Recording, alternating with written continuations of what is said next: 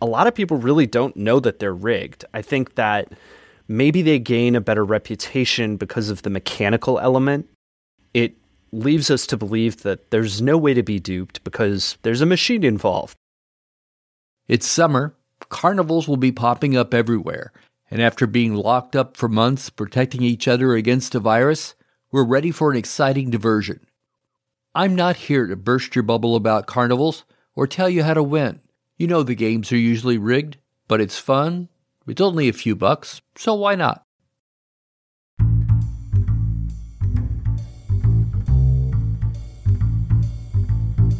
This is Scams and Cons, and I'm Jim Grinstead. I won't tell you a victim's sob story, but I will tell you how the scam was pulled off. But don't think you can learn how to beat the next con artist that comes your way. If you're the mark, you'll never see it coming.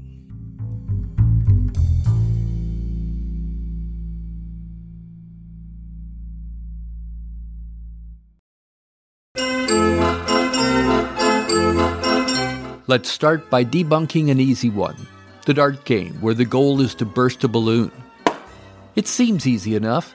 There are lots of balloons, and you get three chances. Let's go for it. Here's what's not clear balloons can be underinflated, making them difficult to penetrate. The darts have dull tips, they bounce right off. The darts can also be weighted differently from the ones you throw at your local pub. You may also notice that the balloons popped by other players aren't replaced quickly, and that reduces the number of targets. Lastly, the balloons that get you the really big prizes are on the edges of the dartboard, making them more difficult to hit. Next up is the basketball throw. Seems easy enough, except the hoop is often set at 11 feet, one foot higher than regulation. The sucker may also be forced to stand at a point shorter or longer than the standard free throw line, disrupting your muscle memory. And if you figure all that out, it's unlikely you'll notice that the hoop is oval rather than round, making it more likely the ball will bounce away. And just to be sure all the angles are covered, the ball may be overinflated, giving it extra bounce. Speaking of balls, you've seen the game where all you have to do is knock over three milk bottles well, that ball is probably lighter than you'd expect, creating less force against the bottles. Replacing the polyurethane in the center with cork will do that. Of course, the bottles can be weighted, but that's not always necessary. If the carney positions those bottles in a certain way, the center of gravity goes down. To compensate, the ball must be thrown at the two lower bottles. If you didn't know it before, you should now be convinced that carnival games are usually rigged. In a few minutes, I'll tell you about a rigging technique you likely haven't heard about. But before that, know that many of these games can be rented for parties. There's little to no need to worry about those. The rental firms have no reason to cheat you because they have no direct connection to the players or their money. They do want to keep you happy, so you'll come back as a customer or recommend them to a friend. Now let's talk about those coveted prizes you're trying to win.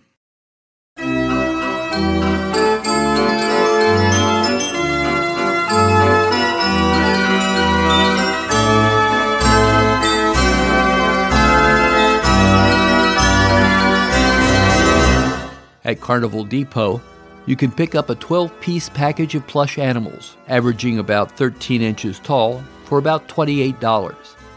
By my math, that's about $2.30 each. A bag of mini, stretchy, flying frogs is about $5. The cost per frog is around 75 cents. Over at Carnival Savers, a three pack of aluminum milk bottles is about $39. Spoiler alert, they weigh about one pound each. The store recommends that you use soft rubber balls so the kids are safe when playing the game.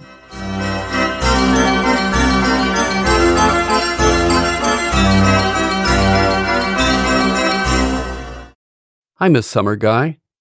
I'll be on the porch, enjoying a cool drink and reading. Doesn't get any better, unless someone else does the cooking. I'm not going to spend a day in fresh air only to eat processed foods. If I'm not eating fresh, I'm wasting one of the best seasons of the year. Fortunately, Factor comes to my rescue. They send fresh meals to me that can be cooked up in minutes. I can go back to the porch with a great meal and enjoy the sunset. I'm not into program diets.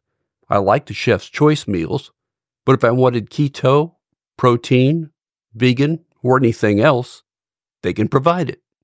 Premium meals could include steak, shrimp, broccolini, or asparagus.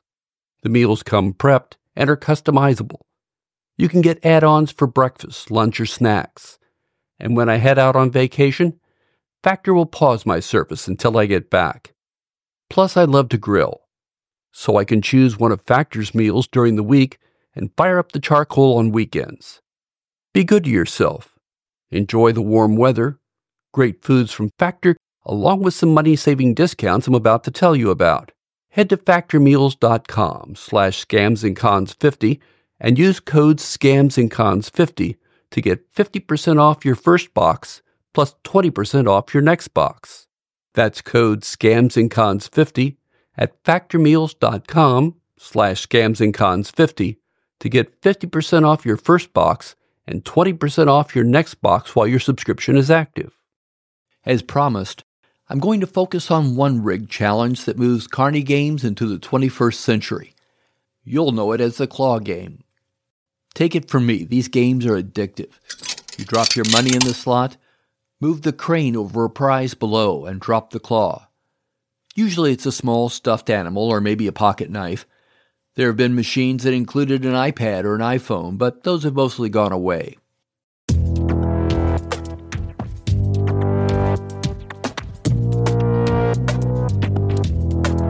Since the days of my youth, the games have always been rigged. Tension of the claw was adjusted. The angles worked against me.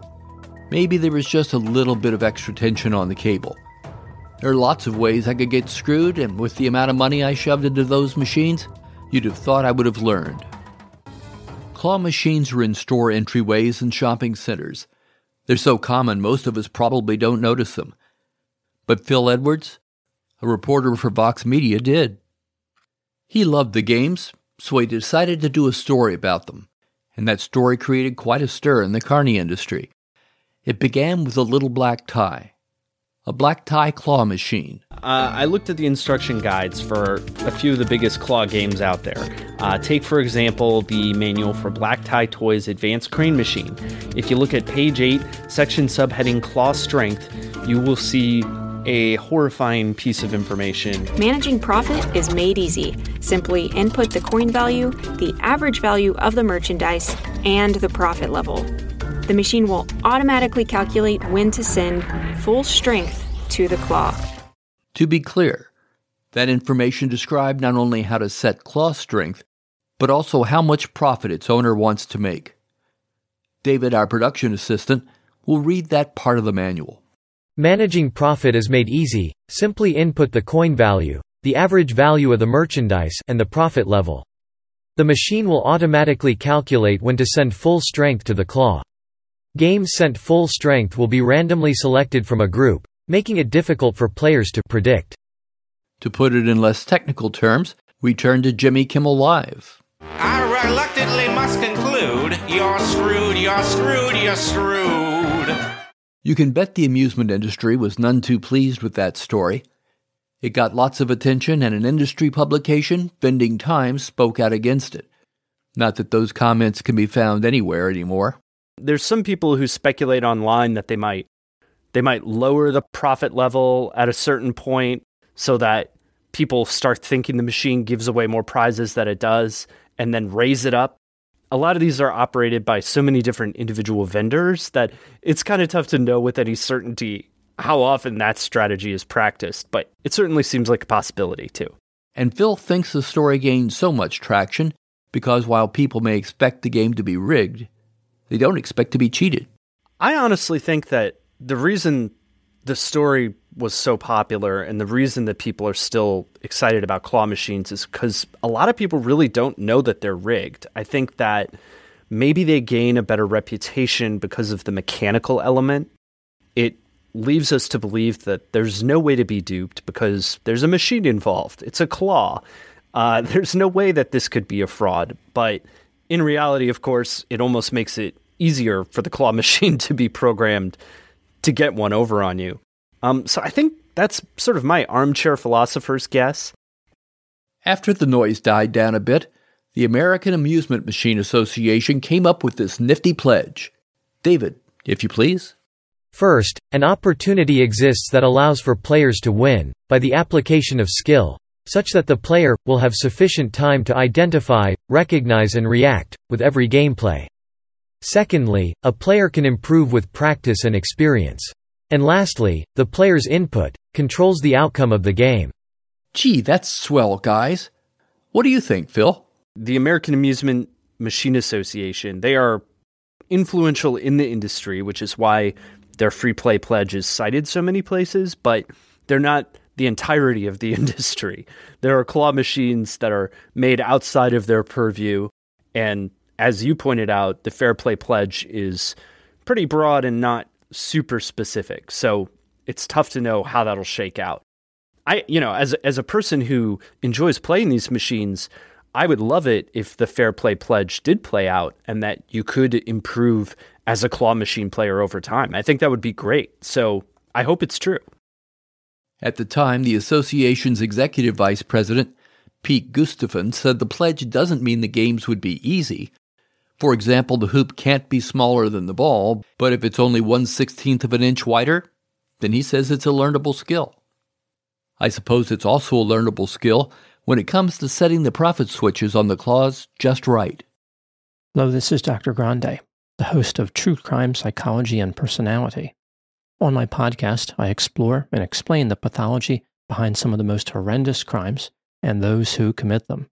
We discuss topics like narcissism, psychopathy, sociopathy, and antisocial personality disorder from a scientifically informed perspective.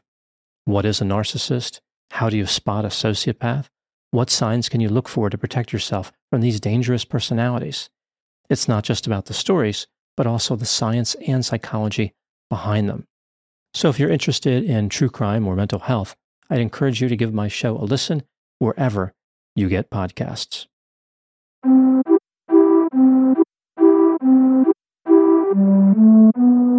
Eventually, the carnival packs up and leaves town, taking your money with them. The midway is strewn with candy wrappers, popcorn buckets, and abandoned cotton candy. It will be back next year, and while the same games may be there, fresh cons will likely come with them. You'd think we'd walk away because we know the games are rigged, but we still go to the ATM, get some cash, and head to the fairgrounds. We may be getting robbed, but at least we're enjoying it. People get taken by a scam or con because they want to believe they can become richer, smarter, or more attractive to a partner.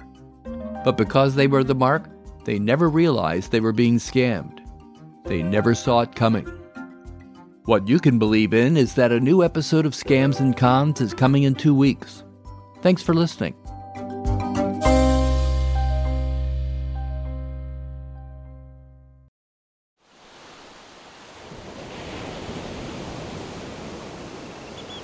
Did you guys hear about that couple that went on vacation and one spouse murdered the other?